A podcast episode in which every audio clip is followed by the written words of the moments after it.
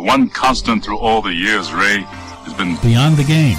The most well known, the best looking, the best dressed. It's a faith based sports radio program. We would be honored if you would join us. The ladies are digging my sweet bass. I also really don't care. No, I'm saying I could have done what Spieth does because I do that every time I golf. Are you really that ignorant? Yeah. You guys are so young and stupid. Get ready. Here we go.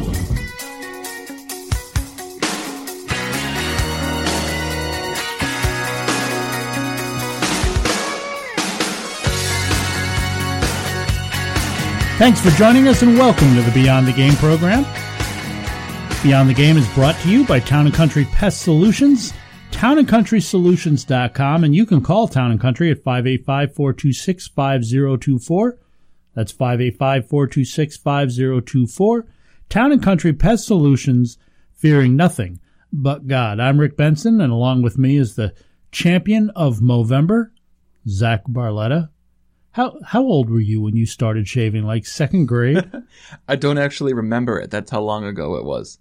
Good night. You know, I played a, against a kid in Little League that had facial hair, and I was this was like what forty years ago because I had to be like twelve years old, and perhaps time has shaped my memory just a little bit. But I remember he was taller than all the other kids, and he had some facial hair. Now it probably wasn't a full blown beard, even though, you know, 40 years later, that's how I recall it. But he was pretty intimidating for sure because of his, his facial hair and his height. And his wife and kids stayed in the car while he was playing in this little league game. You just took my joke because I was going to say, and you should have seen his wife. Oh, my bad. Uh, you know, I enjoy sports, Zach, and I, I love the competition. I love the skills, and I follow most every sport. I, you know, not everything equally, of course. Uh, you know, uh, there are some sports I follow more closely than others. Sure. But I have at least an awareness of what's going on in those sports as I, you know, the, the ones that I should say I don't follow as closely as say baseball. I at least know what's going on. Mm-hmm. But baseball has always been that first love of mine uh, Mm-hmm. when it comes to sports. But sadly now the season is over and, it's hard to explain and don't laugh, but I feel like now there's this void.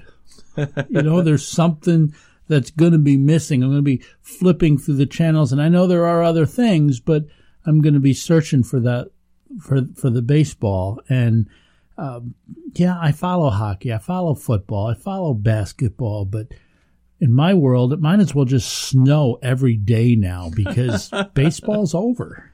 I kind of get that. I've been watching so much hockey that, like, I, it's not going to be that hard for me because I was watching more hockey than baseball anyways, but I will miss checking to see what certain teams and players were doing. You know, there, I'm going to go to check the baseball scores and there won't be any. So, well, hockey is like the second love for me, mm-hmm. so it, it always transitions well. But I wish I wish the MLB network would cover some winter league baseball. I don't know why they don't. At least you'd be able to watch a little baseball here or there, maybe scratch the itch a little bit. And, mm-hmm. you know, I guess also once it gets going, I enjoy the World Baseball Classic. Mm-hmm. Once it gets going. The United States this week submitted its preliminary roster. And of course, it is just that. It's preliminary. I mean, there's like 50 players on this thing, and they're not all going to be on this team. right. But none of those players is Bryce Harper or Mike Trout. Scott Boras, who's Harper's agent, says that the key thing for players is routine. The key thing for Harper certainly is to focus on conditioning and getting ready for the season. I, I can get that, right? I, I can mm-hmm. get down with that. Even without Harper, even without Trout, and, and of course those names can still be added, but even without those guys, there's some pretty good names on this roster. Kris Bryant, Eric Hosmer, and I, I say preliminary roster. Noah Syndergaard, Chris Archer, Andrew Miller, Buster Posey, David Price, Max Scherzer, Giancarlo Stanton. Just some. I mean, I can't blame a player if they decline in order to focus on, on their pro season. Mm-hmm. I, I mean, what are they going to remember more? Playing in the World Series or winning the WBC? Oh, absolutely. It's the World Series. Right. You know, playing in a postseason MLB game or playing in the World Baseball Classic. They're going to remember the the the postseason. That's what they're focused on. The WC sort of the, the WBC is sort of like a nice consolation prize. It's nice, but it's not really what they're playing for. And if the best players are paid to try to win championships for their pro teams, playing in the WBC becomes second fiddle. You know, for other countries though, this is their World Series. Mm-hmm. You know, they get pretty jazzed up about this thing. I'd like to see Trout on Harper playing, but even without them, I think this roster is good enough to at least draw my interest. Yeah. I mean, that's it's an all star team. Those are a lot of really good players. Here's the problem though. It's during spring training. So it's not really filling a void for me because baseball mm-hmm. has got gotten going. You know, it might just be games in Florida, but you know, when you've sat all winter with no baseball, you're excited about that. Oh, yeah. And it doesn't, you know, but I guess what are you going to do? You can't really break up the players off seasons. You know, they're not going to want to do that. And you can't really run it during the season. Uh, they'd get even fewer of the best players if that were the case. You know, maybe countries could field teams without using any major leaguers at all, use college players and recent retirees, maybe. You know, the Dominican would have guys like Alfonso Soriano and David Ortiz, who may play anyway. I don't know. Uh, the, the U.S., Adam LaRoche, Chone Figgins, maybe, some of these types of guys. With baseball now returning to the Olympics in 2020, let me ask you this. Do you think that the World Baseball Classic has a future? Not if um, baseball stays in the in the Olympics. You know, I think it is it in permanently or is it just for this upcoming no, one in it, I, it might be this one and the next one, but uh, 2020 for sure. And then I'm not sure after that. I, I know it wasn't a permanent addition. Once again, it's on a, I don't know what they call it, a trial or a probation. I think if it gets in the Olympics on a permanent basis, then the World Baseball Classic is not really needed because you're going to have the international competition on an even bigger worldwide stage every few years. And I don't think that American players, anyway, are as passionate about playing in the WBC as they would be in the Olympics. Mm-hmm. I mean, I could see them getting on, on board with playing in the Olympics, but the WBC, they do it. But if they had a choice, if they knew the Olympics were just two years later or a year later, I, I think they're not going to play in the WBC, though. But all that remains to be seen. Sticking with baseball, I heard this statement several times prior to Game Seven of the World Series this week. I think I first heard it on Colin Cowherd's show. And then I heard a local sports talk host regurgitate it almost verbatim. I mean, as if it was his own thought. He, it was word, practically word for word. And, and maybe it was his own thought, but it was just coincidental that it was almost Colin Cowherd's exact take on it. And then I saw a local print columnist say the very same thing. And, you know, but then again, this particular columnist, I know he just says stuff to get a reaction. And, you know, who knows what he actually thinks because he writes stuff just to get a reaction out of people. And mm-hmm. maybe that's his job. I'm glad it's not mine, though. Anyway, the comment was that the best thing for baseball was if the Cubs lost a series and continued the streak. That the concept of the I don't know what you call them, maybe the lovable losers would somehow mm-hmm. be a story that could drive ratings. And, and without that story, that somehow ratings would suffer. But, I, you know, actually, now that I think about it, it was Chris Russo's show that I first heard it. And, um, I know some of the local guys are just trying to fill time. So they look to these national guys for material. And I realize their opinions may be the same. And Russo's and Cowherd's were, but at least each of those guys brought a different perspective, a different take to it. But, I don't agree with that statement. Do no, you? No, no, no, not at all. I think every sport is better when there's a sport in that team that's so much better than all the others and everyone is chasing them. We saw it with the Warriors, we've seen it with the Patriots. Maybe the Cubs are that team, maybe they're the target now. But I think watching to see if they can repeat, if they can be the next uh, Yankee dynasty type of deal, I think that's just as interesting of a storyline as the lovable losers, if not more interesting. I agree. And they have so much good young talent that they don't need a story about a history of losing. Guys like Kris Bryant, Kyle Schwarber, Anthony Rizzo. I mean, that's not enough to build interest around. Of Right. course it is. I'm going to watch just to see those guys play, whether they had won on Wednesday night or not.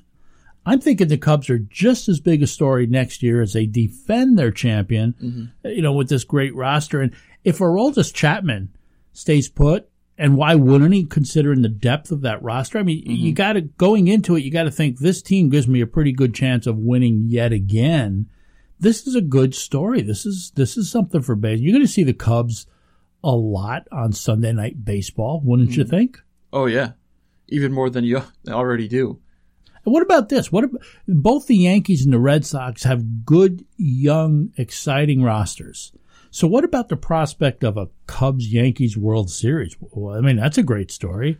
Or a Red Sox Cubs World Series, Yeah. the two teams that Theo Epstein broke curses Yeah. with. Oh, I would love either of those storylines, and I think they're both very plausible in the next three to five seasons.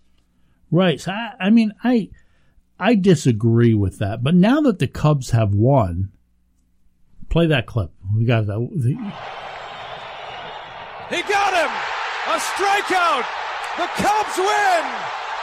The Chicago Cubs are heading to the National League Championship Series! Well, that's the wrong clip. but still, you had this opportunity to play a Cubs win clip. How long? You know, you've been waiting to play this thing. For 108 years. Now that the Cubs have won, does that mean there's no more worthy stories? I, I, that's just preposterous. I and I respect Colin Cowherd. I don't always like his mm. program, but I respect him, and I, and I really mm. enjoy Chris Russo. And I know he can be annoying, but I really like his show. But I disagree. And you still have the Indians who haven't won since 1948. That's still a story. Yeah. And, you, and you, if you want to have some fun, you can talk about LeBron James jinxing the Indians with his three games to one Halloween deal. yeah. I mean, things were going swimmingly for the Indians right up until that point. You can make a story about how there are uh, eight teams that have never, never won a World Series. Now, of course, these franchises are not the historic tradition, you know, Chicago Cubs type stories, but never have these teams won. The Texas Rangers, the Houston Astros, the Milwaukee Brewers, San Diego Padres, Washington Nationals, Seattle Mariners, Colorado Rockies, and Tampa Bay Rays. None of them have ever won. Now, with the exception of the Rockies and Rays, they started in the 90s. The Mariners began in, in 1977, but the, all those other teams, they've been around since the 60s, and they've never won a World Series. Can I be the first to say that of that list, I think the Astros have a really good chance in 2017? I, I would agree, and I the Nationals too, and the Mariners and the Nationals have never even been to the series. Mm-hmm. You know, if you want to talk about traditional franchises, the Baltimore Orioles have not been since '83. The Pirates since '79. Those are significant droughts for what you would consider traditional. Mm-hmm. And what about the Tigers? The Tigers haven't, you know, they're one of baseball's all time. They they were there in 2012 when they got swept by the Giants. That was Gi- the it was the Giants, yeah. But they haven't won since 1984. We've got another full show for you today, so please do stick around. We're going to talk a little bit about curses in sports. We'll also get into the Jose Fernandez toxicology reports. Was this something you needed to know? Did this need to be released? Does it change how you feel about Fernandez? We've got some shenanigans to discuss, and if we got time, I want to share with you something that frosts my fanny. You can find archives of previous broadcasts on our website, btgprogram.com. You can also keep up with the program on Twitter or other social media platforms. Our social media handle is at btgprogram. Website's btgprogram.com. We can also be reached via the studio line 585-431-1202. It's not a live line, though we invite you to leave your comments on anything, anytime you want to talk about. Leave it right there on our studio line 585-431-1202. I'm Benson. My friend here with me is Barletta. You're listening to the Beyond the Game program brought to you by Town and Country Pest Solutions.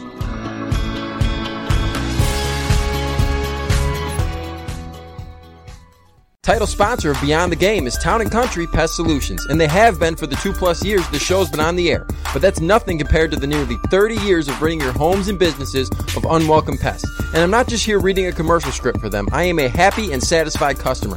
They have taken care of a mouse, bee, ant, and even fly problem for me. Yes, my house is old and falling apart, and I get all sorts of pest problems, and you may too as the colder air creeping in starts to cause critters to seek shelter in your attic, basement, or walls. If you think you have a problem or want to make sure that you don't, call Town and Country. They really are the best. They guarantee their work, and did I mention they're the best? Save yourself any more of a headache and money by giving them a call first.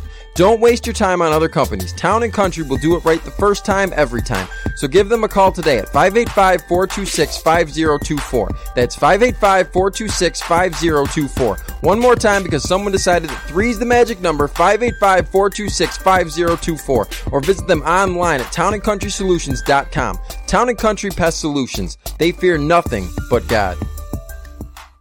It's here. Ram Sports Network. Christian Sports Television. That's right. Christian Sports Television.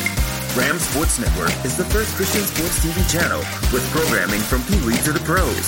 Games, events, sports talk, fitness and nutrition, sports missions, Western sports, and sports ministry. We're spreading the gospel through sports. Watch us now at ramsportsnetwork.com or find us on the Roku channel store. Ram Sports Network. More than a game.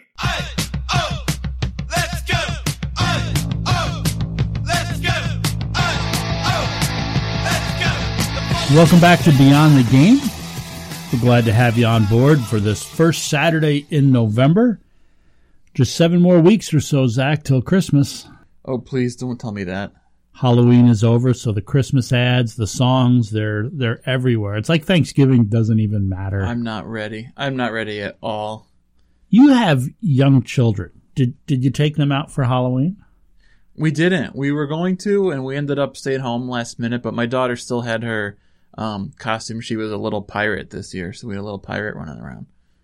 I was wondering if you guys like would you be that family that takes your kids out and just leaves a bucket of candy on the porch or would you leave maybe your wife behind or a relative behind to man the door?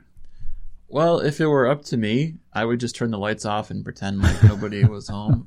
I'm sort of, I guess, the Grinch that way, but um, my wife would make sure that we had lots of candy. We had, we were home and my nobody wife came, so that was cool. My, nobody came to our house either. What does that say about us? Nobody came, and and I was wondering if you went out because the fact that nobody came that means you didn't bother to stop by, and you live what a mile and a half away. You know. Well, here's the best part: we didn't even buy any candy. Like we totally forgot, and we sat home all night. I think I don't know. I think we watched a hockey. No, there was no hockey. I watched the Monday night football game or something. And at the end of the night, I was getting ready to go to bed, and I was like, "Oh, nobody trick or treated. That's good." because we I had nothing to give away, so I totally We failed at Halloween. Full size candy bars too. We don't mess around with the fun size. There's nothing fun about a bite of chocolate. We had full size, so nobody Okay. came. Okay, so do you still have full size candy bars? We do, and and if you're planning to come to my house next Halloween, you can expect full size candy bars. They'll be All a right, year well. old full size candy bars, but they're going to be full your size candy bars. bars aren't making it that long. Come on. The tragic and unfortunate events surrounding the death of Miami Marlins pitcher Jose Fernandez and his two friends were made even more tragic and unfortunate with the release of toxicology reports which confirmed that the 24 year old star had both alcohol and cocaine in his system and that he was legally drunk when he was killed in a boating accident last month. Now, there's been no shortage of people with an opinion on this ever since. Uh, people on social media, in the press, offering thoughts on how, uh, on if the reports should have been released publicly and how doing so has changed or perhaps not changed their opinion on the tragedy. Many of the thoughts offered have been well thought out. They're graceful in their tone, but many others are just, you know, they're ignorant, they're shocking, they're lacking com- compassion, lacking consideration. You know, we all live with consequences of our mistakes. Some of us are subjected to living many years with those consequences. Some of us are fortunate, though, that our mistakes have not been so great that they haunt us all our lives. And for some, the consequences of a mistake is never something that they'll get over. And I don't think anybody debates that this was a mistake. You know, um, it was an error in judgment. It brought about consequences that will not be overcome, certainly for Fernandez. And for others, they're going to live many years with the consequences. His pregnant girlfriend, his soon to be firstborn child. But I saw one guy in regards to the public release of the reports. He said, tough. He's a public figure. What? I mean, what does that really mean? He's a public figure. And I know what it means, but in reality, isn't everyone a public figure, just some more widely than others? Yeah. Well, the thing that really bothers me about that is that true, he was a public figure, Jose Fernandez, but he's dead. His girlfriend's not a public figure. His unborn son's not a public figure. And they're the ones, along with his surviving family, who are being hurt by this news the most. I, I agree with you, Zach. I, I think each of us have probably made mistakes in our past, which we can be grateful are not released in some sort of mm-hmm. public document. I mean, I can think of a time when I, I drove when I shouldn't have. I drove to Florida from New York State. I was trying to make it straight through. That's 26, 27 hours, I suppose. And man, I, I, I was, I was a danger on the road. I'm, I've got my head out the window, the window down. Uh, obviously the window's down, my head's out of it, you know, the radio all the way up. I mean, I'm doing whatever I can to stay awake and man, I was a risk, but God shown his grace and protection on me for whatever reason. And that particular mistake and all my stupidity carried no consequence, no embarrassment, no pain. Not so for the mistake on, on Jose Fernandez. And I, I guess I understand that the authorities release such reports as part of their procedures, as part of their jobs. But does the media really need to pick up the story? No. I I mean, what purpose does it serve? And I know that journalists are taught that it's their job. I know that editors are racing each other to get the story out. But sometimes a decent thing to do sometimes is to just not ask certain questions. Maybe to not even pick up the story at all. Uh, keeping certain details out of the public eye. I mean, what difference does it make? At least why now when it's so fresh on these families and, and the friends of these men who lost their lives? As you rightly said, it's not affecting them. It's affecting their families. I mean, what difference would it make if they put this a year down the road? You know, why did, why release it now? I- mm-hmm. you know, tell the people who have to know, maybe insurance reasons, maybe, you know, investigations, you let, you inform the family. But the rest of us don't need to know all the gory details. And I, I don't buy that journalists safe wall when they hide their callousness, when they hide behind statements like, well, it's my job as a journalist, you know, to ask Yeah. the question. I had to ask the question, you know. right. No, you don't. No, you didn't. Jeff Goldblum has a great line uh, in, in Jurassic Park. He's playing Ian Malcolm, the doctor. He says, You were so preoccupied with if you could that you never stopped to ask if you should. Yeah, yeah, but your scientists were so preoccupied with whether or not they could, they didn't stop to think if they should. In their rush to be the first to report it, they didn't stop to ask if they should. You know, authorities have yet to identify who the actual driver of the boat was. A a lot, a lot of evidence, I guess, points to the fact that it was not Fernandez, but they're not 100% sure yet because of these toxicology reports being released. There's a lot of people jumping to a conclusion and slamming Fernandez and making all kinds of slanderous statements why what was the necessity of this i mean let's be frank even without the toxicology report uh, did you suspect that maybe alcohol or drugs were involved? Yeah, I don't think it took a rocket scientist to figure that out once you read the details of the accident. right. Am i the only one who thought that a boat ramming into a jetty at a high speed in the pre-dawn hours was somewhat odd? I mean if you suspected it what difference does having it confirmed make really? You kind of thought this all along right? Uh, listen people don't normally boat at those hours nothing good happens after 11 o'clock you know obviously it wasn't a foregone conclusion but you had a pretty good idea. I didn't need a toxicology report to tell me this. And for those of you that are now condemning Fernandez, I don't think it's fair to judge him on one mistake without considering the totality of his life. I'm not making excuses for him. I'm not. But his life is not defined by one foolish moment, much like mine or yours or anybody else's is not. He brought a lot of joy to a lot of people. Mm-hmm. Uh, you know, he lived a life that was no less praiseworthy as a result of this one foolish mistake. This, his life was not this one unfortunate moment. You know, everybody that does drugs is not a bad person. Sometimes they're just regular people that are coping with their problems and, you know, in a bad way. Mm-hmm. You know, but they're not bad people. To know that a Christian has no compassion, and I've seen Christians make comments, and the guy that said tough, he's a public figure, claims to be one, to dismiss it as, well, it's his own fault, so whatever, that's really troubling. You wonder why people don't want anything to do with your Christianity? I mean, that's not Jesus. That's not Christianity. That's not true Christianity. You could stand on a street corner all you want and with a bullhorn and tell people they're going to hell, but without compassion, you have very little chance of getting through to them. Jesus knew compassion, but he also was righteous. He knew wrong from right. Consider the woman caught in adultery in John chapter 8. The scribes, the Pharisees, they brought Jesus, this woman caught in the very act of adultery. You can almost get a sense of their self righteousness, their, their, their arrogance when reading the account. They didn't bring the dude.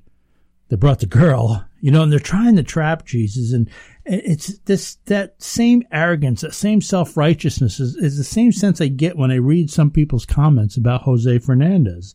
In verse 5, they remind Jesus. This is John chapter 8, verse 5. Now Moses in the law commanded us that such should be stoned. What sayest thou? I mean, they wanted to trap Jesus. They couldn't handle his righteousness, his goodness. They were so envious. It ate them up inside. They were looking for something, anything to accuse him of. So they're trying to set him up. Jesus bent down, writes a little something in the dirt with his finger. The Bible doesn't tell us what, but man, it's, it, don't you just wonder? Mm-hmm. We all wonder. Then he said to the people, He that is without sin among you, let him first cast a stone at her. That's verse 7. And then he continued writing. The Bible tells us that one by one the accusers were convicted by their own conscience and they simply left. There was nobody there, so Jesus turns to the woman and asks where her accusers are, and she says, looks around, there aren't any more. And he replies to her in verse 11, Neither do I contend, condemn thee, go and sin no more. Now, Jesus wasn't light on sin, but he was heavy on love and compassion. A sinful people do what sinful people do. They mm-hmm. sin. And we're all sinful people, and we're all in need of compassion at times. To those casting stones at Jose Fernandez, especially those of you who claim to be Christ- Christians, Christ followers, I might say the same thing to you that Jesus said He that is without sin among you, let him first cast a stone. Jesus is willing to forgive all sins. The thing is to not repeat it over and over. The tragic thing for Jose Fernandez, he's not got that opportunity. That mistake cost him his life. And forgiven or not, we may still have to live with the consequences of our sins. The person whose drunken driving accident left them in a wheelchair may get forgiveness of sins, but they're more than likely still in the wheelchair. Mm-hmm. It doesn't change the consequence. With better choices, Jose Fernandez, you know, maybe that accident could have been prevented. And maybe you feel differently, but I don't see the sense in immediately releasing the toxicology report, at least publicly anyway. We don't need to know all that. But a hardened response and saying it's just too bad because he brought it upon himself, that's not a true Christian response. A true Christian response is, is one of love and forgiveness. You know, you look to, you, you want to know the true Christian sp- response, you only need to look at the cross. With better choices, perhaps our sins could have been prevented. Uh, you know, you know what it is that trips you up. Is it lust for women, pornography, lying, cheating? Have you stolen something? Sins have cost you your place in heaven. We're forced to spend our lives after we die in hell paying for the debt of our sins, a debt which can never be repaid. But Jesus Christ is heavy on love and compassion, as I said, and as with the woman caught in adultery, he's willing to forgive you too. But we must accept that. We must actually accept the free gift of eternal life in heaven with Him. That means admitting to God that you're a sinner and knowing that the cross is not only true, but it's sufficient for forgiveness. You need to admit to God that you believe Jesus rose from the grave and defeated death, and you need to ask Him to forgive you of those sins and accept Him as your Savior from an eternity in hell. Romans 10, 9 and 10 says, If you confess with your mouth that Jesus is Lord and believe in your heart that God raised Him from the dead, you will be saved. For with the heart one believes and is justified, and with the mouth one confesses and is saved. Admit to God that you're a sinner. Repent of your sins. Turn away from them. Ask Him to forgive you and save you. If you want to find out more about that, more about becoming a Christian, you can visit our website, btgprogram.com. Feel free to send me an email here to the program. I'm Rick Benson. You're listening to the Beyond the Game program brought to you by Town and Country Pest Solutions.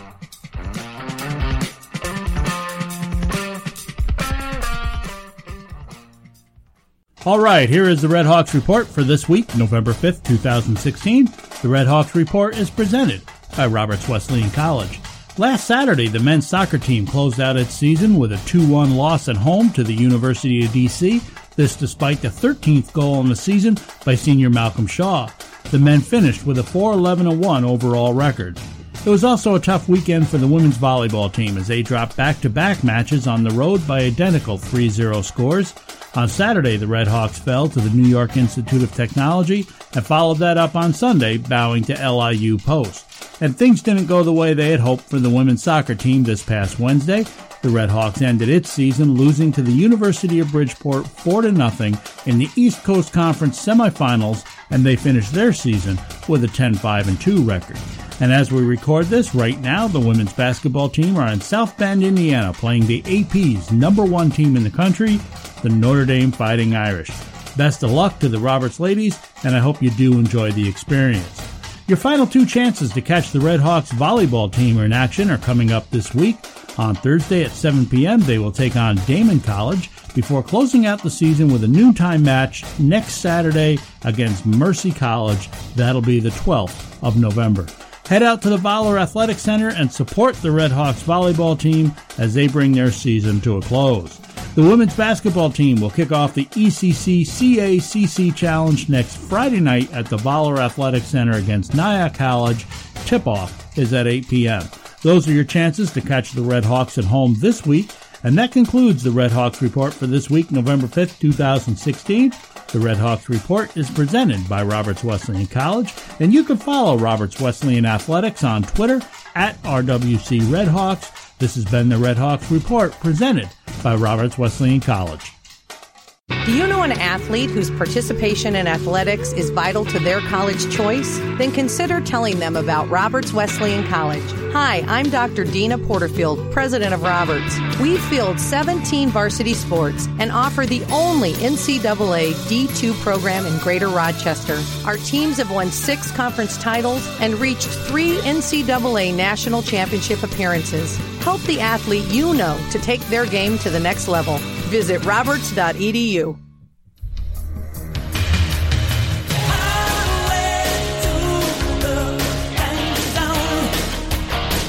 Welcome back once again, and thanks for being with us here on the Beyond the Game program, btgprogram.com or at btgprogram. It's time for Zach to take us through a few shenanigan statements, so take it away, my friend. All right. Divisional games like last Sunday night's Cardinals Seahawks matchup should not be allowed to end in ties. You know, I, I want to shenanigans. Really? No, yeah, nobody likes ties. I get it. Nobody likes ties. But if it comes down to a wild card position between two teams from differing divisions, man, the complaints are going to be awful loud if one team is disadvantaged because their game was allowed to end in a tie because it wasn't divisional. So I say if you're going to take away ties, you got to take them all away. So you got to do it across the board, take them all away, or you can't split them up by division. That makes sense. I hadn't thought about that, but that's a great point, actually. Uh, I agree with the statement, but basically, I really agree that no game in any sport should ever end in a tie. I don't care what the sport, especially football, where guys are running each other over for 60 minutes to try and win this game and they have to settle for a tie. I'd mother I'd much rather let them play until someone scores than have a tie and I I've heard the idea tossed around of just having a field goal kicking contest until someone misses.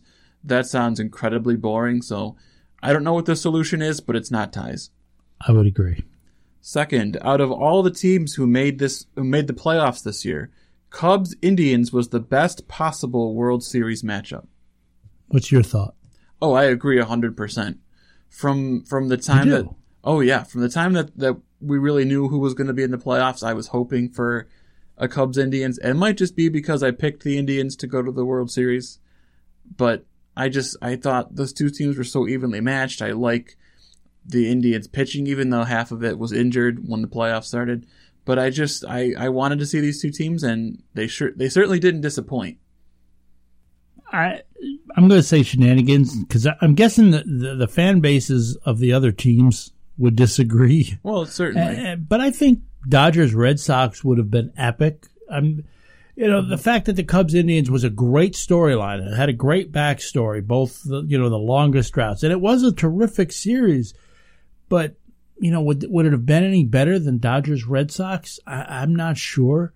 Uh, Mets Red Sox rematch would have been pretty interesting. You know, Yeah. all that great pitching against those good young hitters. So, I don't know. I, I say shenanigans. Maybe it would have been. We'll never know. Last but not least, the Edmonton Oilers' hot start is the biggest surprise of the NHL season so far. I think I agree. I, you know, and we all knew Connor McDavid was going to be great, but I mean, he's making the players around him Mhm. pretty great too. Um, Talbot's been terrific in goal, but as much as I want to, I, I do agree. I, I think that is I, that the Edmonton Oilers start is the biggest surprise. But I'll tell you, the reason I'm hedging is because the Rangers, they're the way they've been playing. I mean, they've been lighting it up. I, I, I didn't think they'd be as good as they've shown so far. I thought I was being extremely optimistic, just make predicting them to be a wild card team in the playoffs. But I mean, they have looked outstanding. The real weakness on that team is the the defense, but the offense is covered for that so far. But uh, I agree. I think that that the Oilers are the biggest surprise. Um, they've been the butt of jokes for so long, and we just kind of expect them to be bad. They keep picking first in the draft, and it doesn't do anything to improve their status. But um, they finally figured out how to play at least sort of adequate defense, I guess, enough that their scorers are able to focus on scoring, and we've really seen them put on some great performances. I don't think it will last. Um, their underlying fancy stats numbers are not good. I think eventually things will even themselves out. But right now they're on quite a run, and they're a lot of fun to watch. I want to get to you like that. That's um, Hebrews three thirteen says, "Exhort one another daily while it is called today, lest any of you be hardened through the deceitfulness of sin."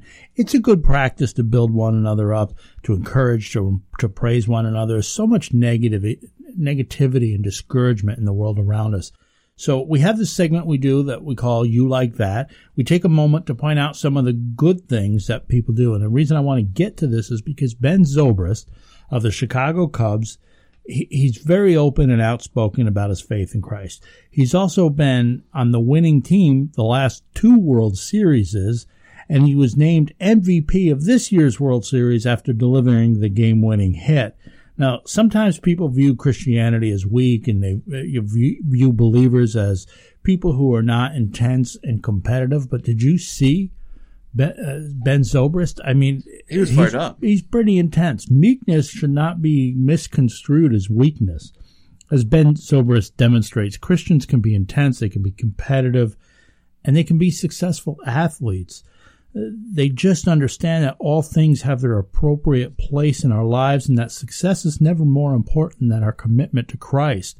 What I like this week is Ben Zobrist winning another World Series title and being named its MVP, and especially his openness in discussing his faith in Christ. Here's a clip. Here's a clip of Zobrist sharing part of his testimony. It's a five minute clip, but it's really good stuff as he talks about prioritizing Christ in his life. This clip is courtesy of Lipscomb University. Here's that clip. I had accepted Christ into my life at an early age. I went to a Bible church. I understood a lot about the Bible.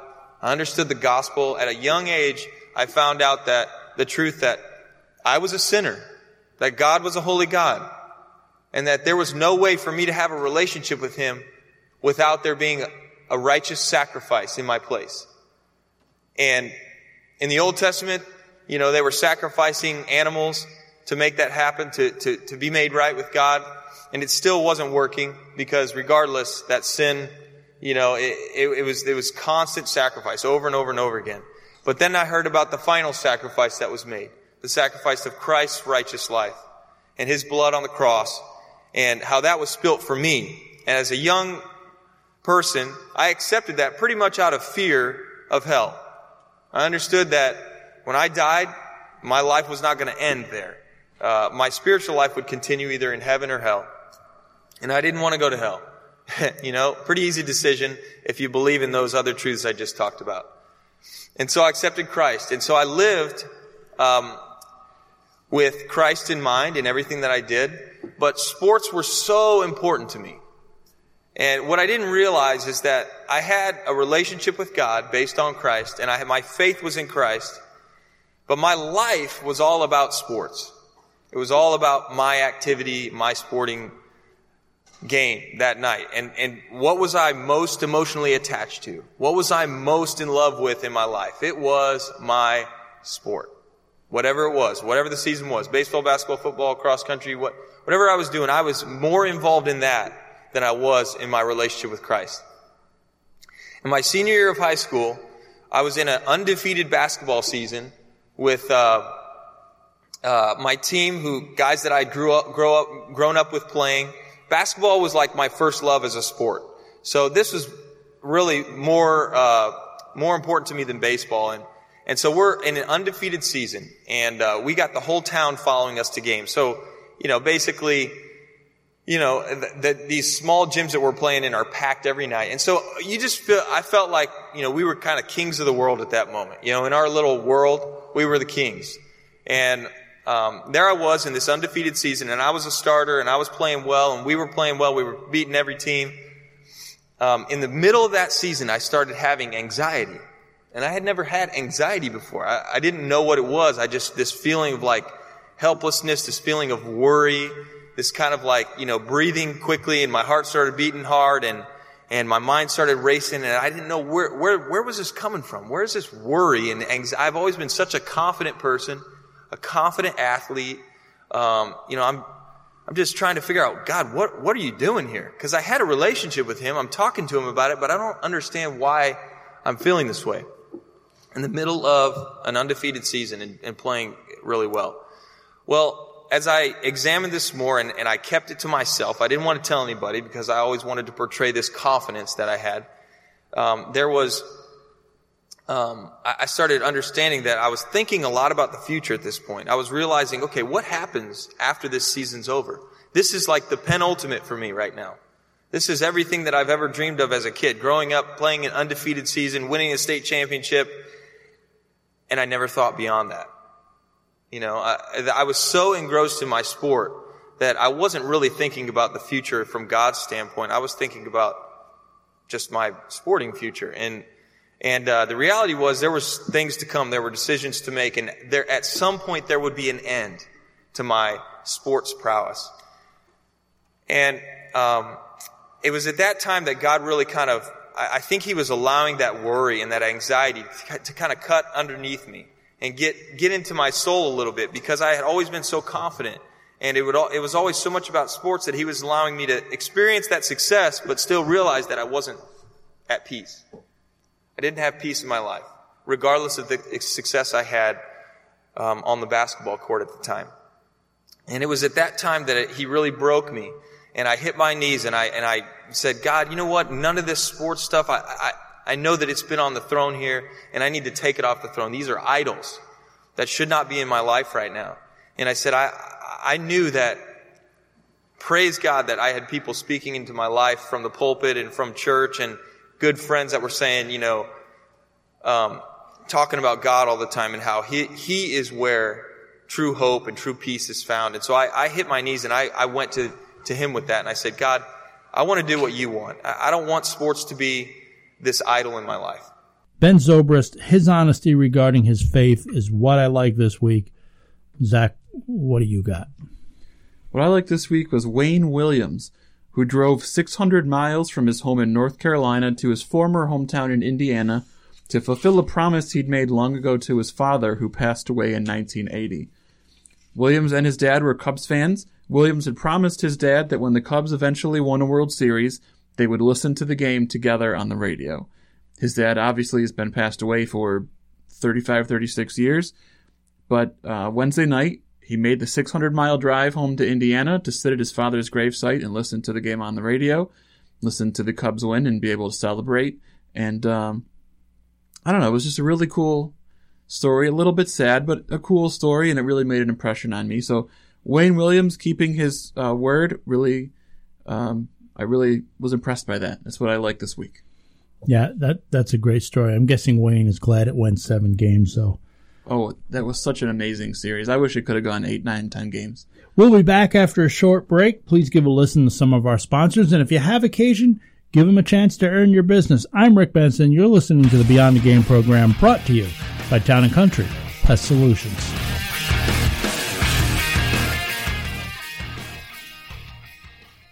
Title sponsor of Beyond the Game is Town and Country Pest Solutions, and they have been for the two plus years the show's been on the air. But that's nothing compared to the nearly 30 years of ridding your homes and businesses of unwelcome pests. And I'm not just here reading a commercial script for them, I am a happy and satisfied customer. They have taken care of a mouse, bee, ant, and even fly problem for me. Yes, my house is old and falling apart, and I get all sorts of pest problems, and you may too as the colder air creeping in starts to cause critters to seek shelter in your attic, basement, or walls. If you think you have a problem or want to make sure that you don't, call Town and Country. They really are the best. They guarantee their work, and did I mention they're the best? Save yourself any more of a headache and money by giving them a call first. Don't waste your time on other companies. Town and Country will do it right the first time, every time. So give them a call today at 585 426 5024. That's 585 426 5024. One more time because someone decided that three is the magic number 585 426 5024. Or visit them online at townandcountrysolutions.com. Town and Country Pest Solutions. They fear nothing but God. Do you know a high school athlete looking for a D2 college? Hi, I'm Dr. Deana Porterfield, president of Roberts Wesleyan College, where athletics are fundamental to our commitment to educate for character. Our athletic program is strong and getting stronger every year.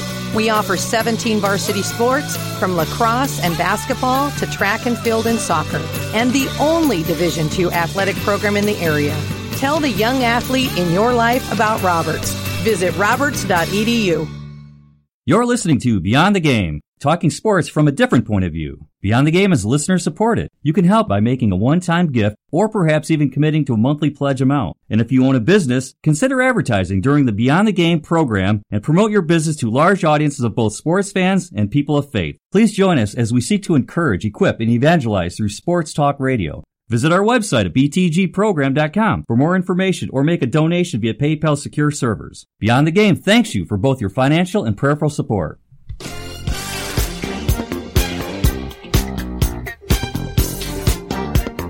Welcome back to the show. You found Upper Wisconsin's favorite faith-based sports talk show. The Beyond the Game program is brought to you by Town and Country Pest Solutions, townandcountrysolutions.com. Got a pest problem? Give them a call, 585-426-5024. Whether it's ants, bees, rodents, that pesky neighbor who keeps blowing his leaves onto your yard, Town and Country has your solution. All right, maybe I'm kidding about the pesky neighbor, but you got to take care of that your own. Town and Country Pest Solutions, 585-426-5024. So the Cubs won the World Series. What a time to be alive. Yeah. In our lives, we've seen the Red Sox win a championship. We've seen them play well in September.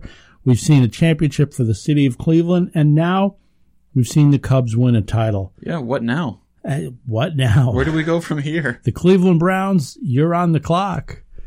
I've actually been asked in the last week what I think about the supposed curse. I, have been asked from time to time because I'm a Christian what I think about ghosts and some of the paranormal reality shows you see on TV. Um, but this was the first time I was actually asked about a curse in sports. And I thought at first the guy was just messing with me.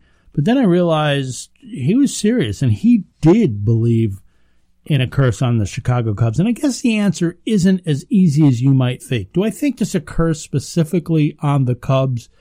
No, I don't think so. But I wouldn't completely dismiss it because I don't really understand all of this. Uh, you know, to be honest, there's a number of things in the Bible I don't completely understand. Now, that doesn't mean I don't believe it. Of course I do. Um, but I don't fully understand it. I don't understand electricity. I don't understand how it gets from the power plant to my house so when I plug in the blender, it works. I don't understand that, but I believe in it. We read of a number of curses throughout the Old Testament. You know, I, I, know some of the curses still exist. For instance, God cursed the earth in, in Genesis chapter 3 as a result of the sin of Adam and Eve in the garden.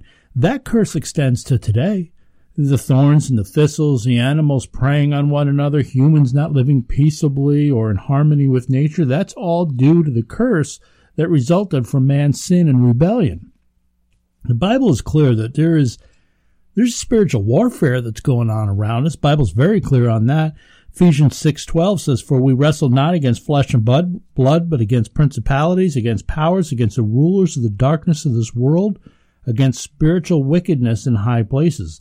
And just one verse prior to that, Ephesians 6:11 says, "Put on the whole armor of God, that ye may be able to stand against the wiles of the devil." Spiritual warfare is a real thing.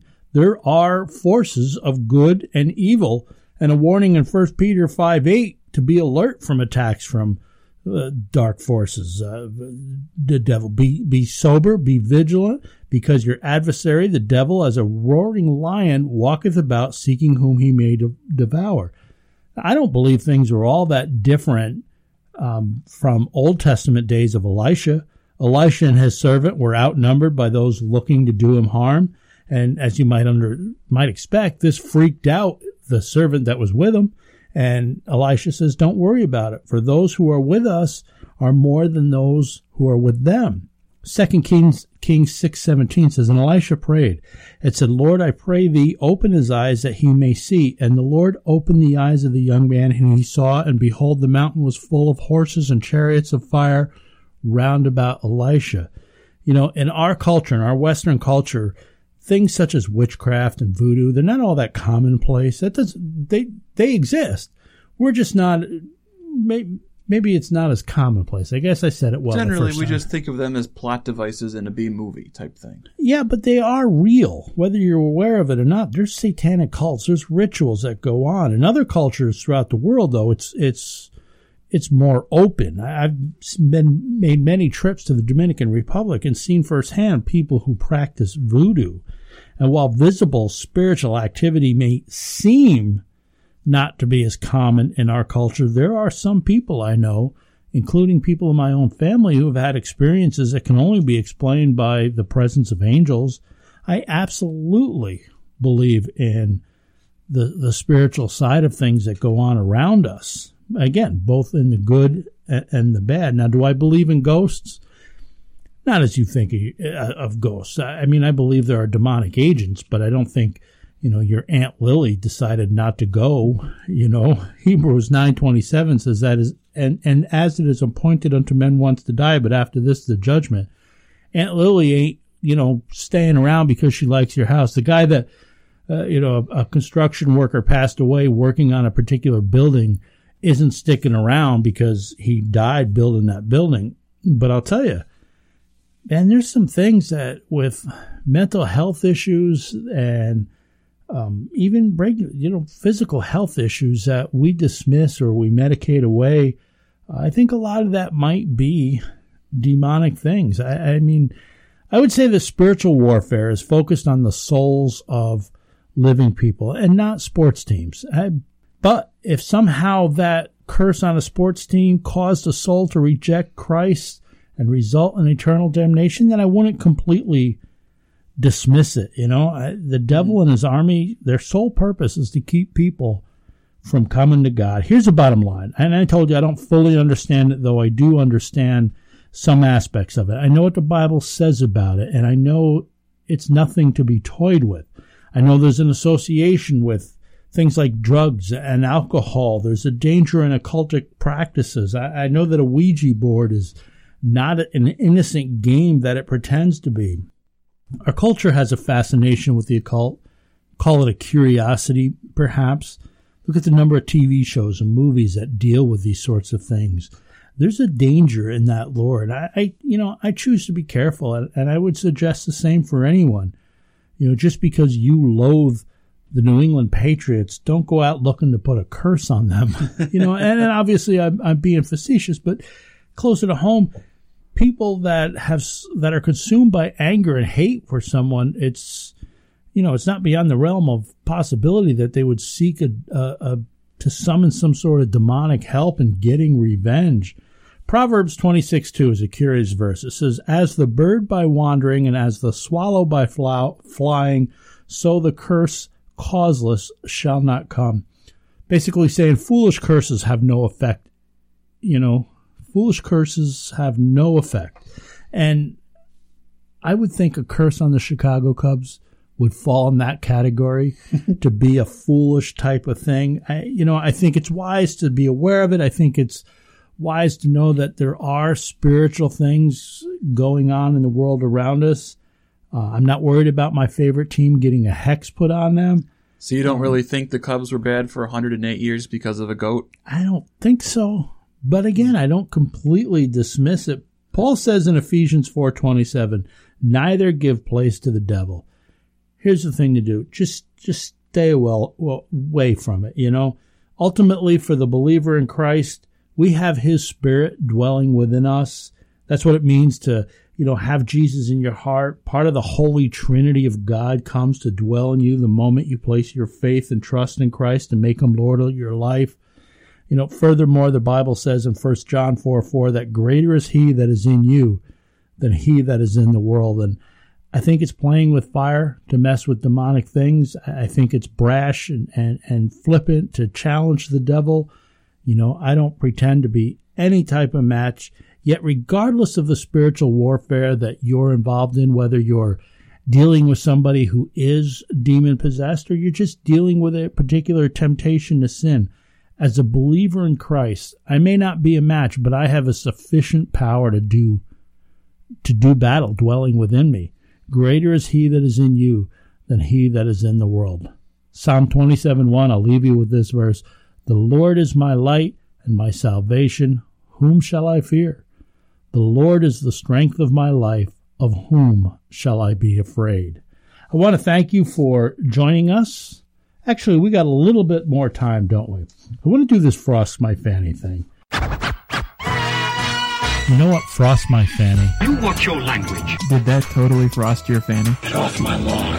Man, that'll frost your fanny. If your life had a face, I would punch it. That really frosts my fanny. Easy, compadre. Did I just frost your fanny? As a matter of fact, you did. I want to tell you about this. We, you know, we've been treated this week to one of the best World Series in a long time. I mean, it was terrific. Quality pitching, good hitting, especially once the Cubs bats seemed to come awake. You know, there was two teams that that aren't often in the series. They represented the two longest droughts in the game, and it seemed to me that these teams were enjoying the moments. You saw Francisco Lindor chatting it up with anybody he crossed paths with. you saw shots of the bullpens that they were they were so close together that they're just chatting up with one another. The, the, the, it went seven games for crying out loud, and if that wasn't good enough, it went extra innings. I mean, this was a terrific series. So why do certain writers and talk show hosts have such a negative view on everything? I mean, come on, man, allow yourself to enjoy this. One writer I know personally, he professes to be a Christian wondered who he wondered going into the game who was going to make the, the the fatal mistake, the you know the critical mistake that cost his team the series. What? You're not wondering who's going to get the big hit, make the critical catch, you know, deliver the big pitch. Why are you such a downer, man?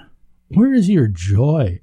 I mean, it was an amazing series. Oh, it was so much fun. yeah, enjoy it. Smile once in a while. Stop making the rest of the world miserable with your foolish articles. now, I've fallen into the trap of reading his articles just to find out whose Fruit Loops he's going to be peeing in, but uh, come on, man. Pick yourself up. Stop whining about everything and enjoy life a little bit. Thanks for listening to Beyond the Game. Beyond the Game's been brought to you by Town and Country Pest Solutions, townandcountrysolutions.com.